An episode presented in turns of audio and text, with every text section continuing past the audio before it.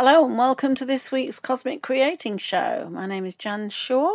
I'm known as the Success Alchemist, and I'm going to save my contact details till the end of the show this week. So if you're interested in my intuitive success coaching or intuitive WordPress development, uh, please hang on till the end of the show and I'll share how to contact me. I have a couple of projects on the go at the moment from members of the Truth Movement, one of whom is actually a listener to the show. So I'm very happy to be working with them. So if that's something that appeals to you, please let me know. And as I say, I'll share my contact information at the end of the show. And today is the 5th of February 2022, and the title of today's show is The Canadian Revolution Wartime President Part 5 and prepare for change. And as usual, we've had a, a very eventful week again. It's uh, impossible to pack everything in, so I'm just going to focus on some key points here. And um, part of it is going to be doing a helicopter view of what's happening, you know, on a global or even um, a universal scale rather than diving deep into the minutiae of the day to day news. Um, that's apart from the Canadian Revolution, and I mentioned it last week that there's this massive convoy of truckers who are now um, installed in Ottawa and in on the border actually between Montana and Canada and a place called Coutts, C O U T T S, and in other parts of Canada as well. And there's been some interesting developments this week that I'm going to share with you. Um, the first article I'm going to share is the by Forbidden Knowledge TV, literally entitled The Canadian Revolution. And this was published only a matter of hours ago because there's been some major changes in the last 24 hours. Um, this is the article. We've all seen the glorious truckers' blockade in Ottawa, where a family style love fest with people of all colours and creeds has assembled in front of Canadian Parliament. These protesters were called violent and hateful by Communist Ottawa Police Chief Peter Sloly, who appears most concerned about the members of his own ranks who are in obvious support of the truckers. Sloly declared that his department is targeting the truckers and their supporters for prosecution, collecting their vehicle registration numbers, phone and financial records, as well as those of anyone donating to their cause. On Friday afternoon, a phalanx of farmers' tractors rolled into Toronto and parked in front of the Ontario legislature, taking local law enforcement by surprise. Also on Friday afternoon, GoFundMe sees nearly $10 million in funds raised for the truckers after a call from Justin Trudeau. And Twitter is up in arms, not Twitter, but the Twitterverse is up in arms about this. Recall that GoFundMe froze the donations made to Kyle Rittenhouse and to Nick Sandmann, both of whom were also maliciously smeared by the communist fake news, of both of whom were later vindicated in court. In 2020, GoFundMe supported and allowed fundraising for the leftist Chaz Chop occupations of Seattle and Portland. They allowed the PDX Protest Bail Fund to raise nearly $1.4 million for violent criminal suspects in Portland during their months long siege of the federal courthouse. The GoFundMe accounts of several violent leftist groups remain active, including one raising funds for the perpetrator of the Waukesha massacre, in which six people were killed and 67 grievously injured when multiple convicted felon Darrell Brooks mowed them down with his SUV days after being released on a thousand dollar bail. This, this slaughter was memory holed at breakneck speed by the communist fake news. Freedom Convoy 2022 organisers Chris Barber and Bridget Belton had this to say about their debanking by GoFundMe. They have five lawyers and two accountants who are associated with the account, and they actually welcome this fas- fascist action because the publicity will wake up all that many more people to the vicious tyranny of the left. GoFundMe at first had said that it would not automatically refund donations made to the truckers. Those who wanted a refund would have to make a laborious request by February 19th, 2022, otherwise, they were told their funds would be redirected to approved charities like BLM, who in 2020 caused over $2 billion in damage and over a dozen deaths across the US. But because of Chris Barber's lawyers and because of those on social media telling donors to initiate chargebacks with their credit card companies, which would have cost GoFundMe $15 for every person that did this, GoFundMe relented late on Friday, saying, due to donor feedback, we are simplifying the process. We will automatically re- refund all contributions directly. Donors do not need to submit a request. The Freedom Convoy 2022 has now moved to the Christian fundraising platform Give Send Go. Incidentally, um, because all the supporters of the convoy have switched to Give Send Go, it is having intermittent downtime just because of the sheer volume of people that want to go on there and donate. I just clicked the link and I got a bad gateway error, but uh, a few oh, a minute or two later, I tried it on my other computer and it's now loading okay. So obviously, they're experiencing really high volumes on there, which is great. And to continue, nobody should ever use GoFundMe again. And last week I was reporting about the US convoy organizers who'd set up a Facebook page, which I was actually questioning, knowing that that would be taken down. And in fact, it has been, but also questioning them using um, GoFundMe because we know that GoFundMe just deplatforms people who are not part of the leftist deep state agenda. And here we have another example of that. And uh, so, yeah, just n- never support GoFundMe again and, um, you know, stick with Give, Send, Go. Okay, the truckers' protest is already making great headway, with the premiers of Alberta and Saskatchewan now competing for which province will be able to fully remove all of their pandemic policies first. Coutts, Alberta has become another important front in the Canadian Revolution, or what the truckers themselves are calling Operation Bear Hug. Pastor Artur Pawlowski has emerged as an electrifying leader for the Canadian truckers who are in a standoff with the Royal Canadian Mounted Police, RCMP, at the remote border crossing station of Coutts, Alberta, with Sweetgrass, Montana. Seen here at the Smuggler's Saloon in Coutts on Thursday night, Artur tells the truckers how the Solidarnosc movement was able to throw off communism in Poland once and for all. In my country in 1980, finally, they said, our children are worth fighting for, and they did it. And they took it to the streets and they paralyzed the entire system. Yes, thousands were arrested.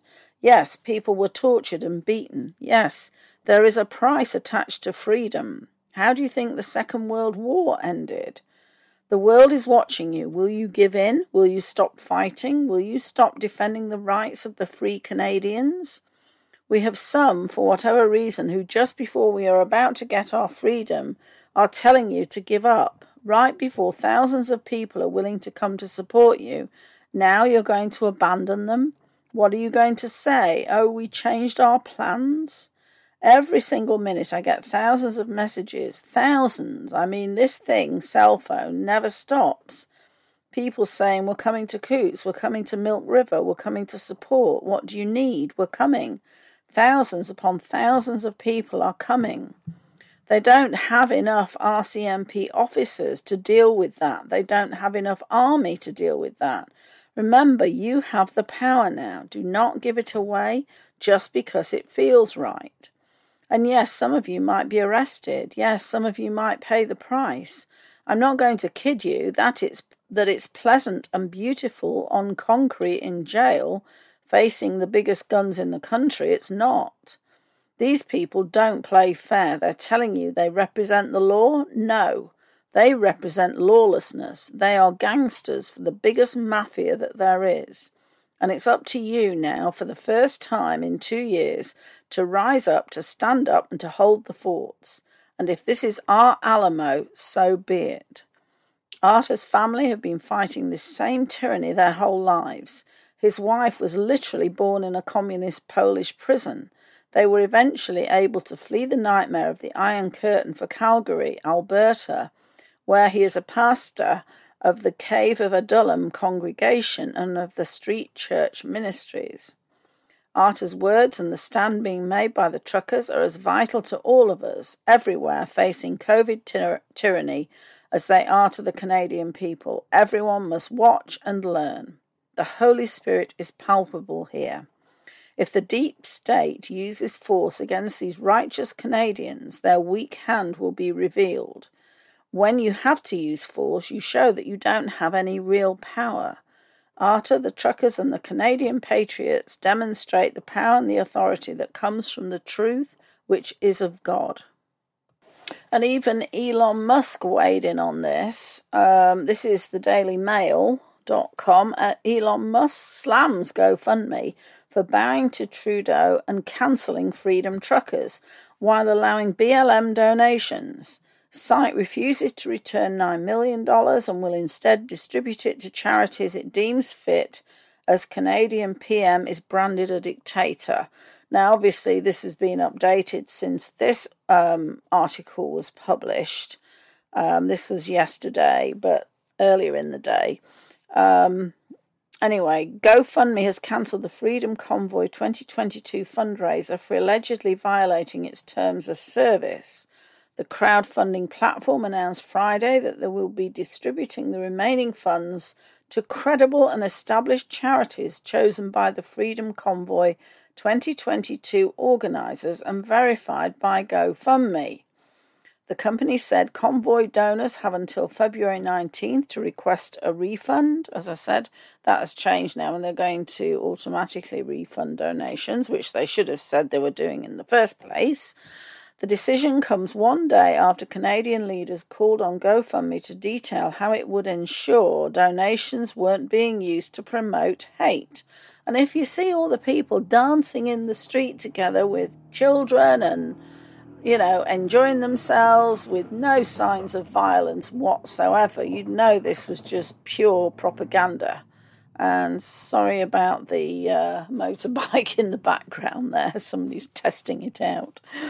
Tesla CEO Elon Musk slammed the decision and accused GoFundMe of having double standards because of its previous support for Black Lives Matter fundraisers. Tesla CEO Elon Musk accused GoFundMe of hypocrisy after the company cancelled the Freedom Convoy fundraiser on Friday after it actively supported a campaign for the Capitol Hill occupied protest in Seattle. The crowdfunding platform claimed the convoy fundraiser, which raised 10 million Canadian dollars, 8 million US dollars, in support of truckers protesting against COVID 19 vaccine mandates, violated its terms of service, which prohibits the promotion of violence and harassment. GoFundMe plans to distribute the remaining 9 million of donated funds to credible and established charities that were reportedly chosen by the convoy organisers and have been verified by the platform. Double standard, Musk questioned on Twitter Friday night, sharing a screenshot of a tweet the crowdfunding platform published in 2020 amid active riots in Seattle. The Seattle protesters declared an autonomous zone in the city's Capitol Hill neighborhood. The zone, spanning six city blocks and displaying Black Lives Matter imagery, was established by George Floyd protesters in June 2020 after a tension filled interaction between demonstrators and police.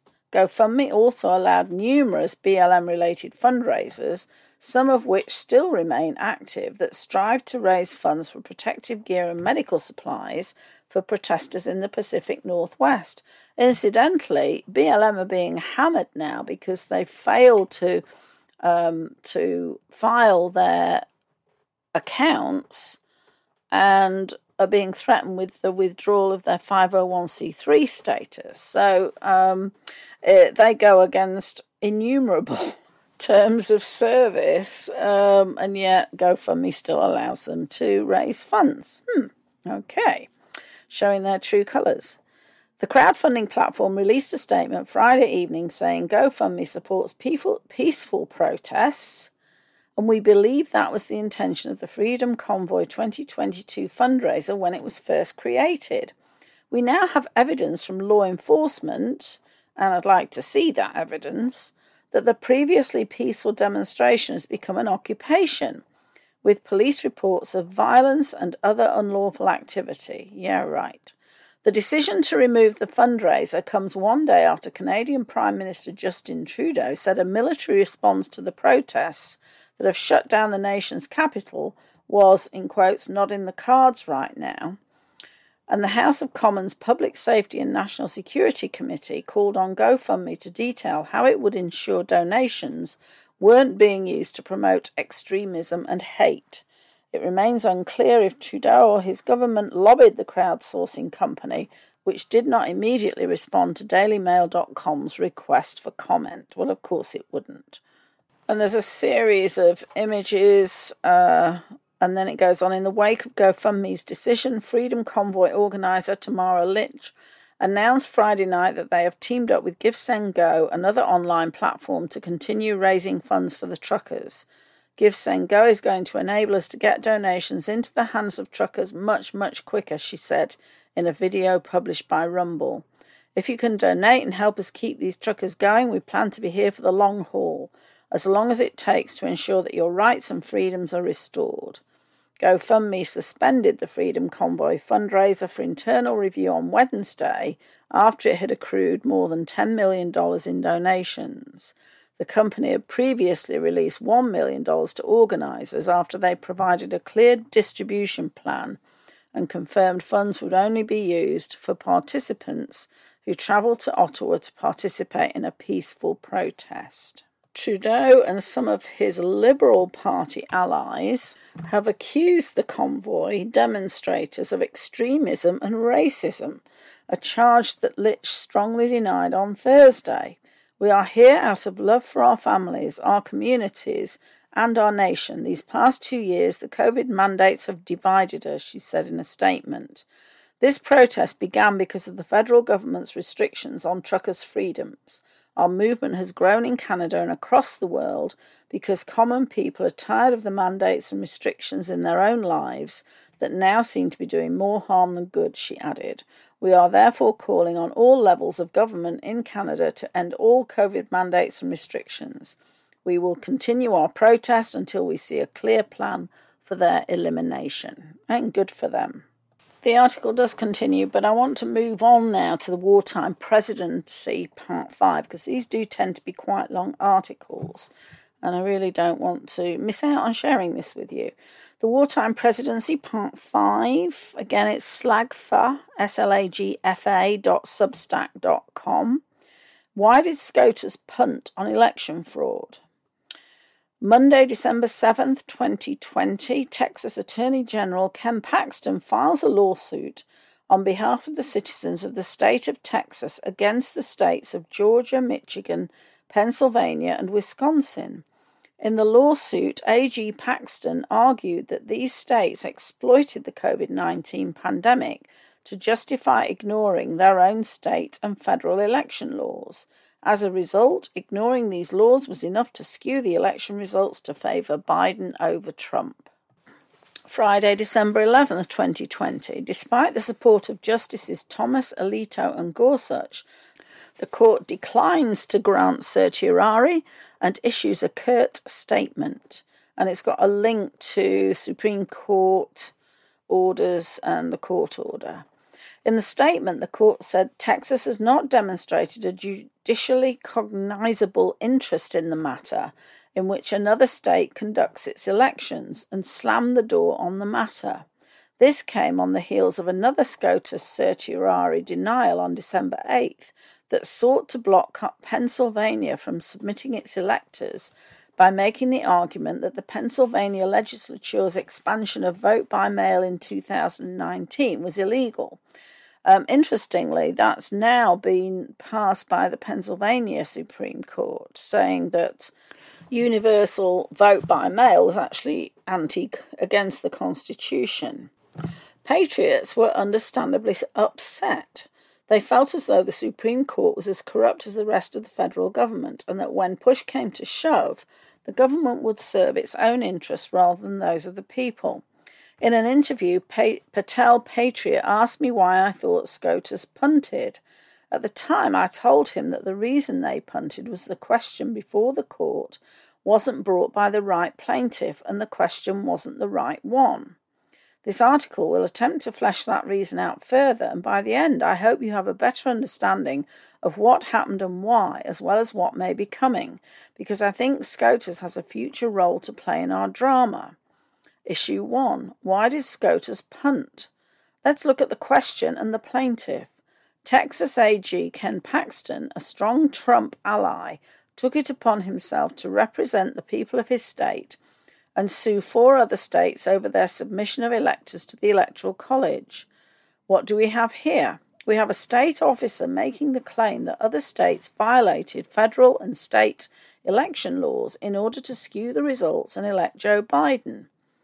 He is claiming that the election of Biden wouldn't have happened if the states in question followed the law. He claims standing by making the claim that this was an election for the presidency and the decisions made by the president would affect Texas citizens. Therefore, because Texas followed the law and Georgia, Michigan, Pennsylvania, and Wisconsin didn't, Texas is harmed by the allowance of these four states to send electoral vo- votes to Congress for the count on January 6, 2021. Forgive me, but this case was always a Hail Mary, and here's why. Paxton claimed that the states of Georgia, Michigan, Pennsylvania, and Wisconsin broke their respective state laws and federal law in the manner they conducted their elections. Well, that's a law enforcement problem, not a constitutional one. Furthermore, in his argument, Paxton claims that Texas would suffer harm if Biden were elected illegally. No matter how eloquently that statement is made, at the time it was nothing more than speculation. You can't truly know if Texas would suffer harm prior to the action occurring. Combine these two glaring issues in the Texas lawsuit, and you've got a solid reason for a cert denial. And that's exactly what happened. You'll notice that Justice Barrett and Justice Kavanaugh voted to deny cert. That's because they're doing their jobs as constitutional judges.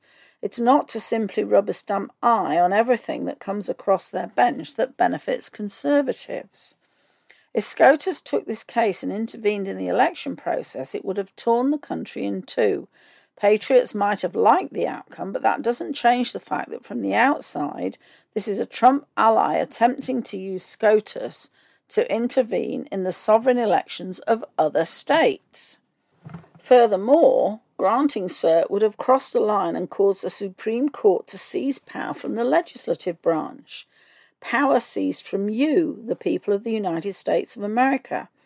The Constitution says unequivocally that the power of choosing electors is the sovereign domain of the individual state legislatures, no one else. It was not proper for SCOTUS to intervene, and thank God they didn't. If they did, they would have created precedent for a future court to intervene in a future election where the establishment didn't like the choice of the people and took the issue to SCOTUS like if someone like Trump won a future presidential election. This road not taken will be just the thing the establishment would need to usurp the will of the people and install the, in quotes, correct choice of candidate. Dangerous waters there, matey. Aside, I know that the cert denial irrevocably damaged the court's reputation with many patriots, but it's my hope that this explanation helps with the why SCOTUS chose not to intervene and gets us thinking about the dangers to the Republic had they done so.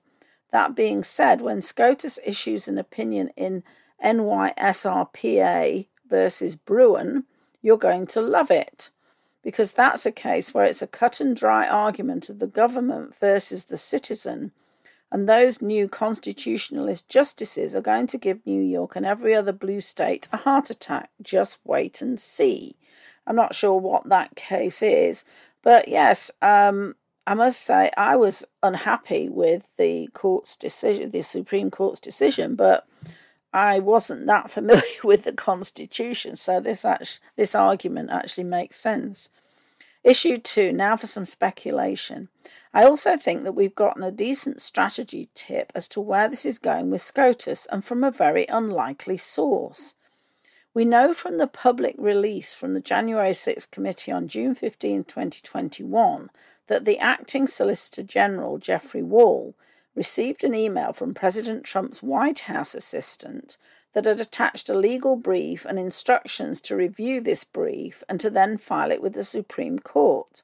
Here it is in full, and it's a link to oversight.house.gov, and the rest of the link is in there. Um, you'll get that when I share the link to the article.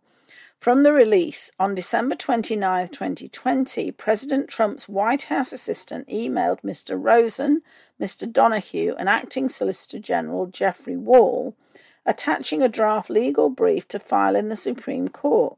She wrote, The President asked me to send the attached draft document for your review and provided a phone number so they could contact the President directly. Also, the brief laid out the strategy that was going to be used in court. Again, from the release, the draft 54 page complaint demanded that the Supreme Court declare that the Electoral College votes cast in six states that President Trump lost cannot be counted and requested that the court order a special election for president in those states. Bingo! The January 6th committee, blinded by its abject hatred of Trump, has just shown me exactly how Trump is going to use SCOTUS to overturn the fraudulent election. Now, the committee itself is silent on the question of did this brief actually get filed with the court, and that tells me that it probably wasn't. The narrative is Trump was like a caged animal with the walls closing in, grasping at straws to try to maintain power. And all of these clams, I think they that should have read claims and attempts were crazy, maybe even illegal. So, according to that narrative, the DOJ recognized that Trump had lost it and decided to slow roll the filing of the brief with SCOTUS, and it died a quiet death after January 6th. Key takeaway the brief was probably never filed. If it were, the committee would have used it as evidence against President Trump, but that doesn't mean it won't be filed someday. That's an important data point. Let's file that away for now. Let's fast forward from December 29, 2020 to January 6, 2021. President Trump's plan on January 6 was to have an alternate slate of electors assigned during the electoral vote count. Pence said in his letter to Congress on January 6 that he was going to follow the Constitution, and he acknowledged that there were significant irregularities in the 2020 election. You may view Pence's letter here, and it looks like it's a New York Times um, article. As the presiding officer of the electoral vote count, he could not unilaterally reject electors but one Congress member and one senator could raise an, an objection and thereby start a process by which the electoral votes from a state could be rejected. Look at the boxed portion of the letter. This is what Pence said he was going to do. After an election with significant allegations of voting irregularities and numerous instances of officials setting aside state election law, I share the concerns of millions of Americans about the integrity of this election. The American people choose the American president and have every right under the law to demand free and fair elections and a full investigation of electoral mis- misconduct. As presiding officer, I will do my duty to ensure that these concerns receive a fair and open hearing in the Congress of the United States. Objections will be heard, evidence will be presented, and the elected representatives of the American people will make their decision. And that's exactly what he did. When the electoral votes from Arizona, the first state to be counted, were brought up for a count, Representative Paul Gosar, Republican Arizona, objected with 60 other House Republicans. The objection was signed by one of the senators of the state of Texas, Ted Cruz, and it's actually got a video of that happening. Watch the video clip. Do you hear the howls of protest from the Democrats? They knew this would have started a process that they would have been unable to stop and would have ended with Trump being returned to the White House. The states of Arizona, Nevada, Georgia, Pennsylvania, Wisconsin, New Mexico, and Michigan sent two slates of electors to Washington because of irregularities that were observed in the 2020 election. That was more than enough to deliver Trump an excess of 270 electoral votes. Evidence uncovered by the Trump administration was also going to be presented. Remember Rudy Giuliani meeting with state legislatures prior to January 6th? I am confident had this process been allowed to continue uninterrupted, there would have been enough senators and Congress members to reject Biden and seat Trump as president, and it would have been legal and in compliance with the US Constitution. Sadly, that was not to be, and Democrat operatives let protesters into the Capitol building to disrupt the proceeding and to shut it down over security concerns. What also happened was the protest on that day was immediately branded as a violent insurrection by the media, and that gave enough political capital for the Democrats to shut down the objections to electors and whip any conservative Democrats and RINOs into line. Interestingly, there was a, an article posted saying that the Capitol doors had to be open from within because they're on uh, they have magnetic locks. The doors are huge and it's impossible to open those from the outside. So, more and more information coming out about the fact that this was all pre planned by Pelosi and co. The Democrats wanted an outcome, and that's what they got, regardless of what the law process and the actual evidence said. Issue 3 The critical public image of the Supreme Court's impartiality. Whether planned or not, SCOTUS guarded its image on December 11th. This was so masterfully done, it's my suspicion that the Trump administration had some input. By rejecting the lawsuit from Texas, the court was kept in reserve in case a constitutional crisis was needed to return Trump to his rightful place as President of the United States. In addition, two out of the three justices that Trump nominated to the Supreme Court voted to reject cert to the Texas case. Leftist pundits were quick to use this fact as evidence that allegations of election fraud were nonsense. See, Trump's own Supreme Court pick won't even support him. These allegations of fraud are lies. They're even seditious. Ree! Of course, one, rejection of cert doesn't mean what the liberal politicos think, and two, they miss the important bits. One, Trump didn't bring this lawsuit, Texas did. That's a critical point in establishing standing in a lawsuit and the primary reason SCOTUS denied cert. The court, too, the court denied cert, but they never looked at any evidence that supported the lawsuit. Denial of cert and rejection of evidence of election fraud, and then issuing a judgment against the plaintiff are not the same thing. 3. The Supreme Court held that Texas had no standing under Article 3 of the U.S. Constitution. That's critical. SCOTUS stood up for and defended a state legislature's sovereign right to choose electors under the Constitution, and that's important no matter what the outcome. 4. In the dissenting opinion for the rejection of cert in the Pennsylvania case, Justice Thomas said that decision to rewrite the rules seems to have affected too few ballots to change the outcome of any federal election, but that may not be the case in the future. Did you catch what Justice Thomas said? Justice Thomas gives critical insight through his dissenting opinions on certiorari rejections, and he did so yet again in this case. Patriots probably wouldn't have gotten the outcome they wanted had the had the court granted cert to the Texas case. I cannot express in words how critical it is that SCOTUS stay out of partisan fights because they're going to play a future role in our little drama, which makes me think something else. I think Trump may have asked SCOTUS to nuke the Texas case. I think Trump manipulated Chief Justice Roberts' sensitivity towards the court's appearance of a non-partisan branch of government and privately supported the certiorari denial for two reasons. One, the court's public image of a nonpartisan government branch would be critical if the court were needed to examine the evidence of election fraud as an avenue to return the presidency to Trump. Two, Trump's main avenue attack, of attack was the counting of the dueling slates of electors from Arizona, New Mexico, Nevada, Georgia, Pennsylvania, Wisconsin, and Michigan. He was going to use the process for disputing electors that's in the Constitution and relying on key allies in the House and Senate. Why do I say this?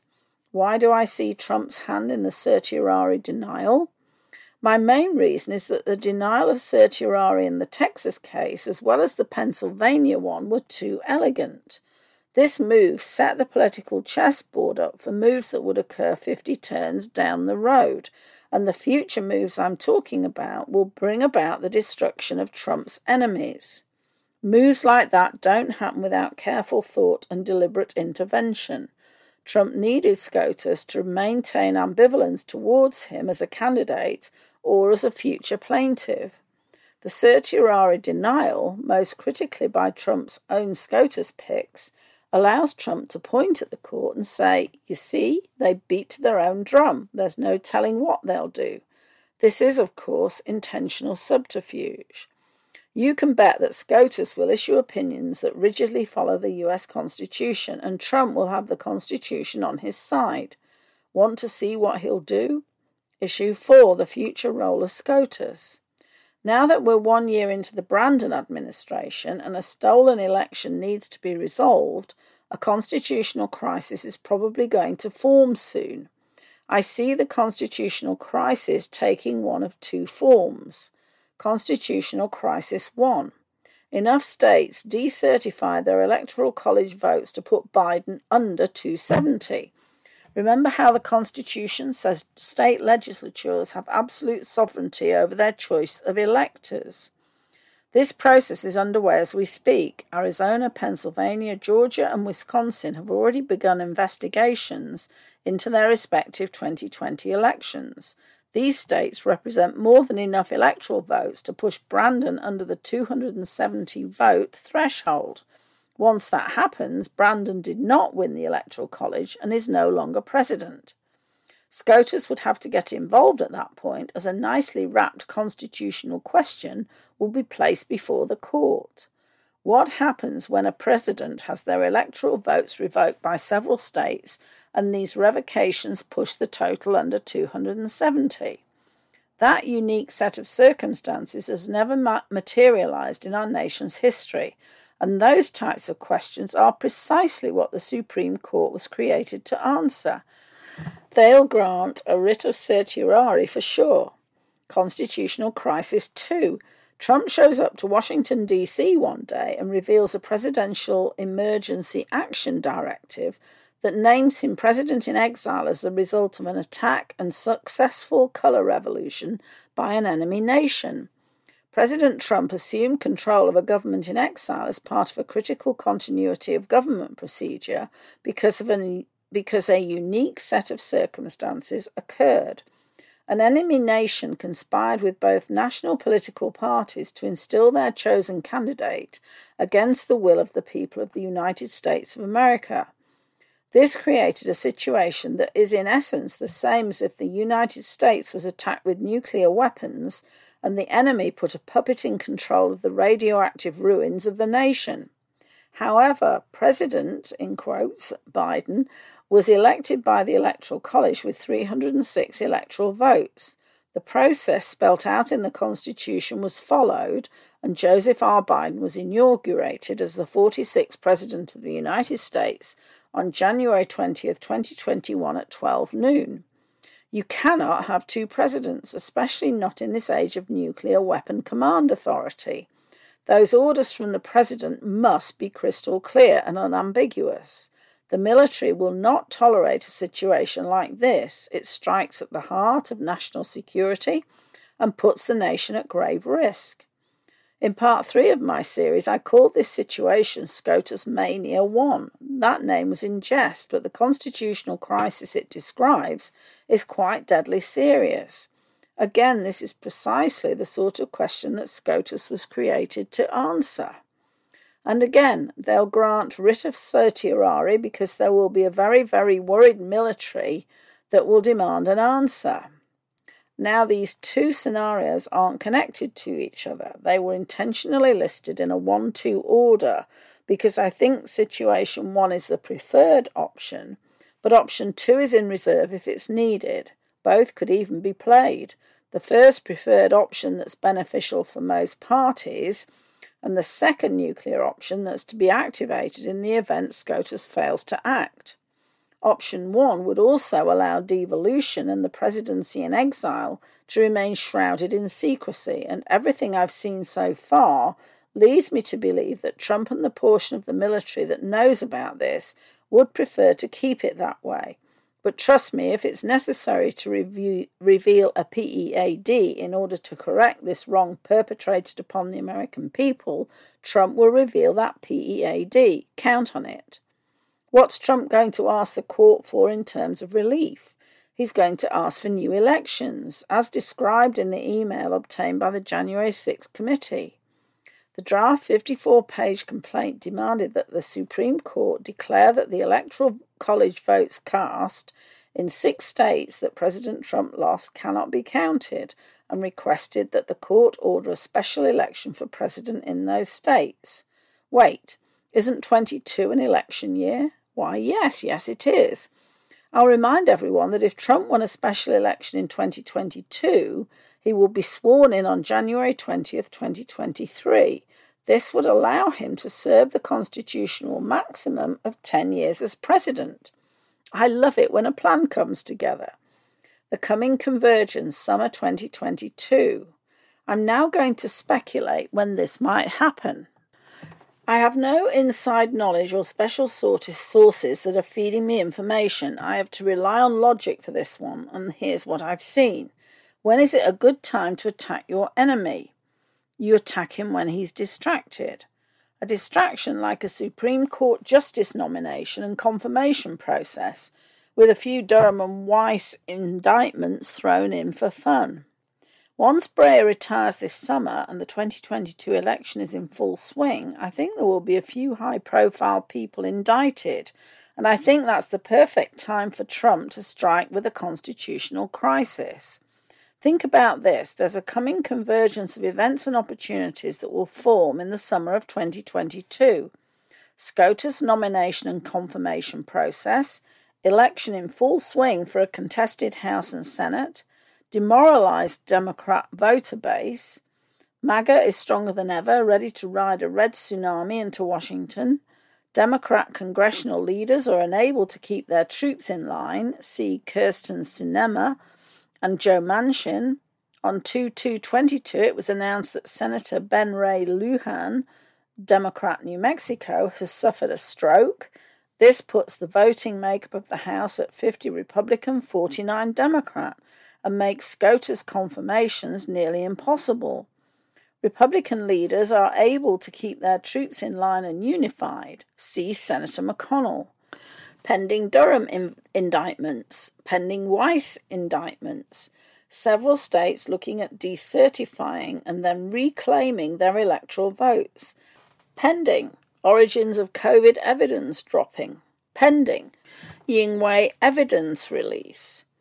If Trump is elected in a special election in 2022, he will be able to serve the constitutional maximum of 10 years as president. If Trump is going to act, this summer is the perfect time. 2022 is the year we are going to know which way this drama will go. Will Trump act or will he wait until the, until the election of 2024? I can't tell the future, but I can tell you that summer is a good time to pay attention. Be ready. The best is yet to come, slag. So, a good uh, interpretation of what might happen. And I don't think Trump is going to wait till 2024. I really don't.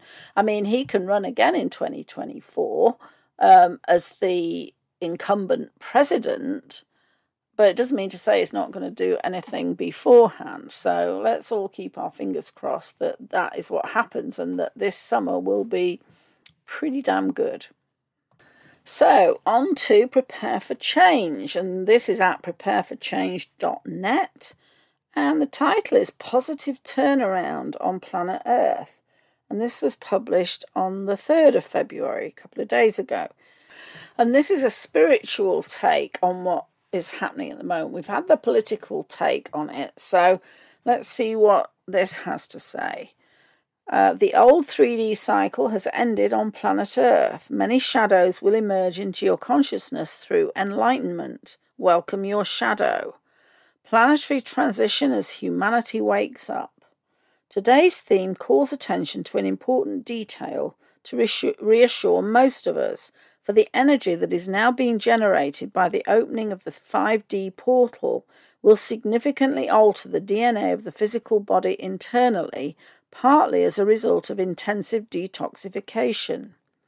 The dark forces who for 500,000 years have had unlimited freedom on planet Earth are now facing our helpful extraterrestrial brothers and sisters, the light forces, digital soldiers, and patriots who, through great effort, are making progress in order to remove these negative forces from, the, from planet Earth forever. It was these negative forces that sabotaged positive initiatives to make it impossible to break through this negative isolation, but this has now been definitively achieved. The pandemic critics knew it all along, now confirmed by the head of the US Health Authority, Dr. Fauci. The PCR test cannot detect viruses nor their transmission. The entire pandemic, including voluntary, in quotes, mandatory poison injections, all freedom restricting measures such as wearing face masks, is based solely on results of the PCR test. These results should now be classified as unsuitable as the basis for corona regulations and set aside. Will governments and politicians react accordingly? Clearly not. What does this mean? That the corona proclaimers are a criminal syndicate that deserve the death penalty. The sooner humanity wakes up to the lies and deceit, the better it is for all of us.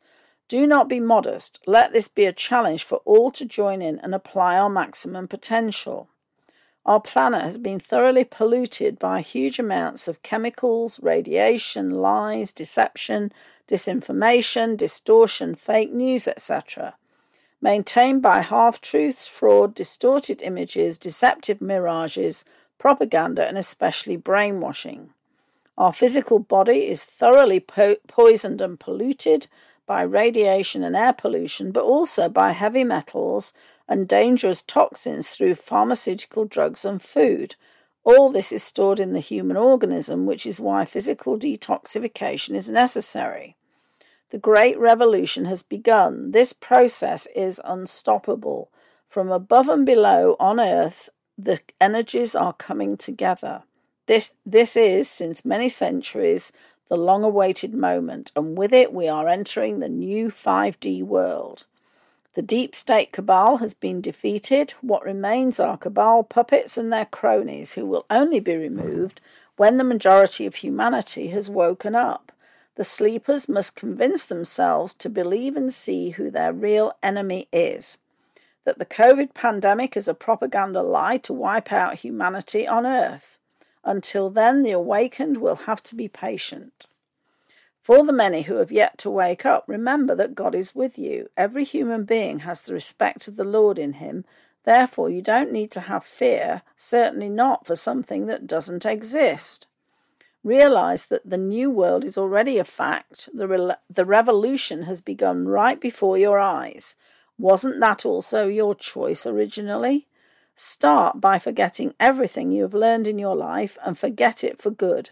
Have a totally new look at life and discover the real truths. Have love for our new beautiful world with true freedom that brings you closer to the Lord.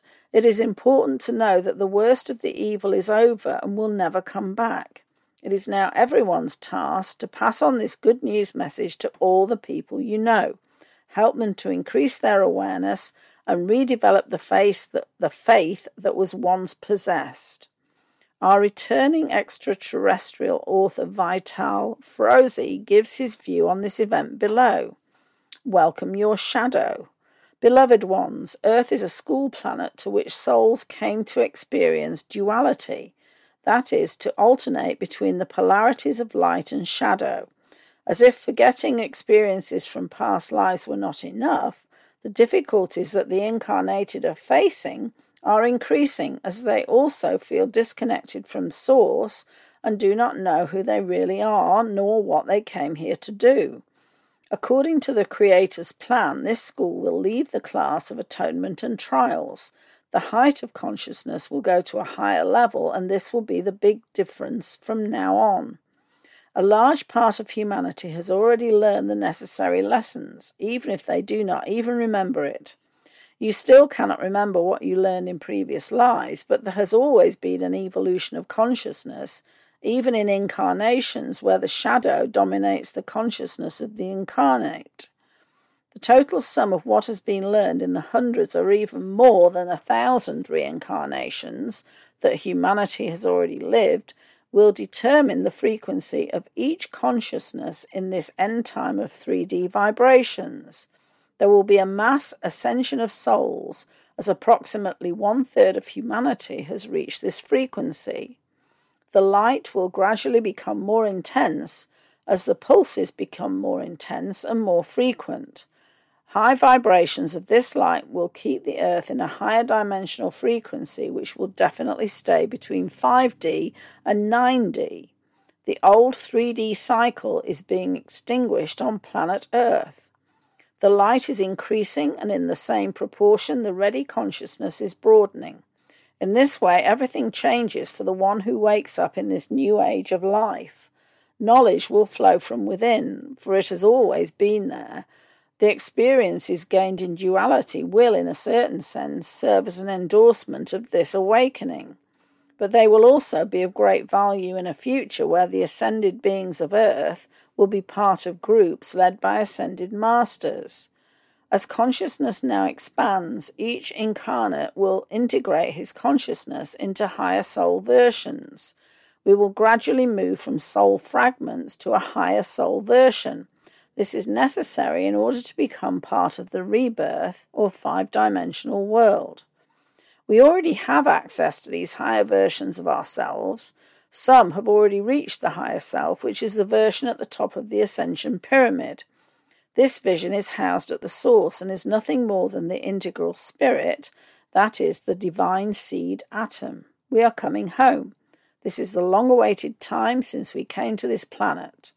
So, if we can access our higher self, our memories of all past lives here on this planet, those of penance and tribulation, will be brought back to life.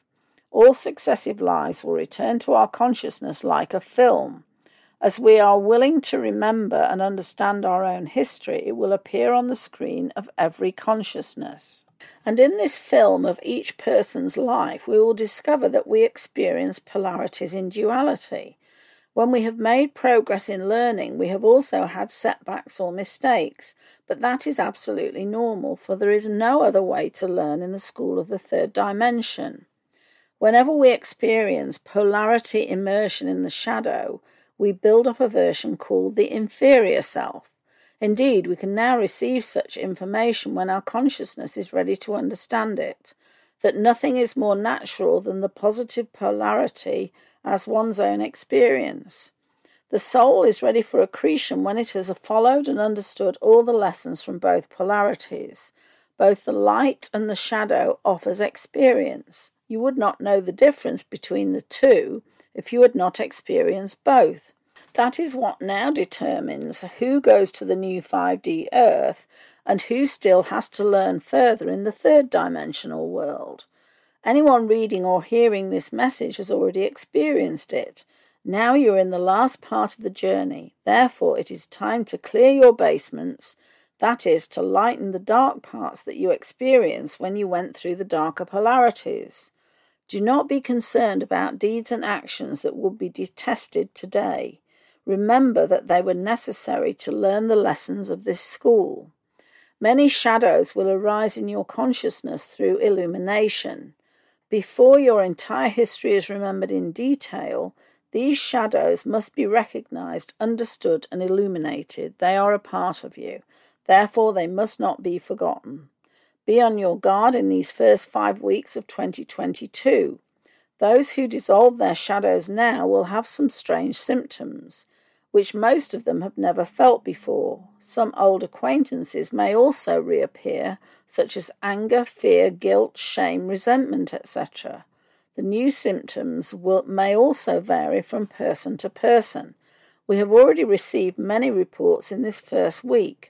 The most common is the feeling that a dark spirit is haunting. Yes, it does feel like an attack because attacks have always been there, but you have to understand that the shelves are being emptied and there are not as many as there used to be. What is happening now is that the inferior self is manifesting to be understood and enlightened. What appears to be an evil spirit is nothing more than a version of your reflection self, a shadow of you. It represents that version of your soul in a particular incarnation when the experience of duality was in the polarity of the shadow. Yes, you have lived that experience. You lived the lower version to learn the difference between the light and the shadow. Were it not for such experiences, you would not be ready for ascension now. You would be among the two thirds who still belong to the third dimension. So instead of doubting and panicking, go into the loving vibration of welcoming. Welcome your shadow. Look at those lower versions of yourself with love and compassion. They can also represent all those sister souls who are not ready yet. There are all those people represented who are still creating joy from evil, that is, in the shadows. The people we hold in such high esteem for their evil deeds are in the same situation as we have experienced at some point in the past, Thus, we understand what is permissible and what is not. There is no other way to learn without living the experience, and it is by living that experience that we create the characters that make up the inferior self. Don't deny that version of yourself because it's not real anymore. It's just a memory of something that once was. But if you feel something pressing down on you, understand it, accept it, and let it go. Do this lovingly. There is no obsessive spirit bothering you. It is a memory of a difficult time where the experience was important and necessary, but should not be repeated because it represents the antithesis of the light. It is now your antithesis, for you are the light, and that is why you feel like something heavy, because this is a lower, denser energy. Remember, we have five weeks to lighten those shadows. If you resist, they go on longer.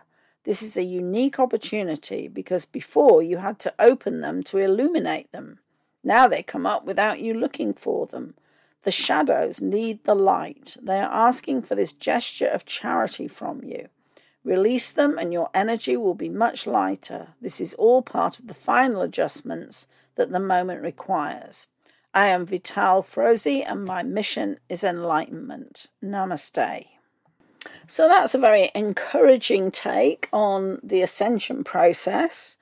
And interesting what they were saying about the shadow self. You know, I've said that at this time, with all the energies coming in, there are people who are actually demonstrating the shadow self. You know, what we say is, you know, showing their true self, which is interesting. And according to this, perhaps there are the part of the two thirds that aren't ready for ascension yet. Um, Interesting. Anyway, that's all I have time for this week. And as I mentioned at the start, if you'd like to get in touch with me about my intuitive success coaching, you can find me at the successalchemist.net. And I have a free download there, which is the Dream Achiever Success Kit. And it's very focused around achieving goals using manifestation principles. And you can also apply for a success, a free success strategy session on that website. And then my other website is the webalchemist.net, and I create websites with soul, with good energy. And as I said at the beginning, I've got a couple of truthers um, as clients who I'm developing websites for, and I've done many more for previously for people on the right side of history as well. And then there's Empowered Manifestation, which is my book about manifestation. And if you just want to email me, you can do so at uh, jan at thesuccessalchemist.net. So thank you very much for listening. I hope you've enjoyed the show. As I said at the beginning, a slightly different take on things today. Um, but things are progressing nicely, I believe. And as I always say, keep your eye on the prize. So I hope you'll join me next week for another Cosmic Creating show. Thank you to Nancy for producing. Uh, stay well, be safe, and bye for now.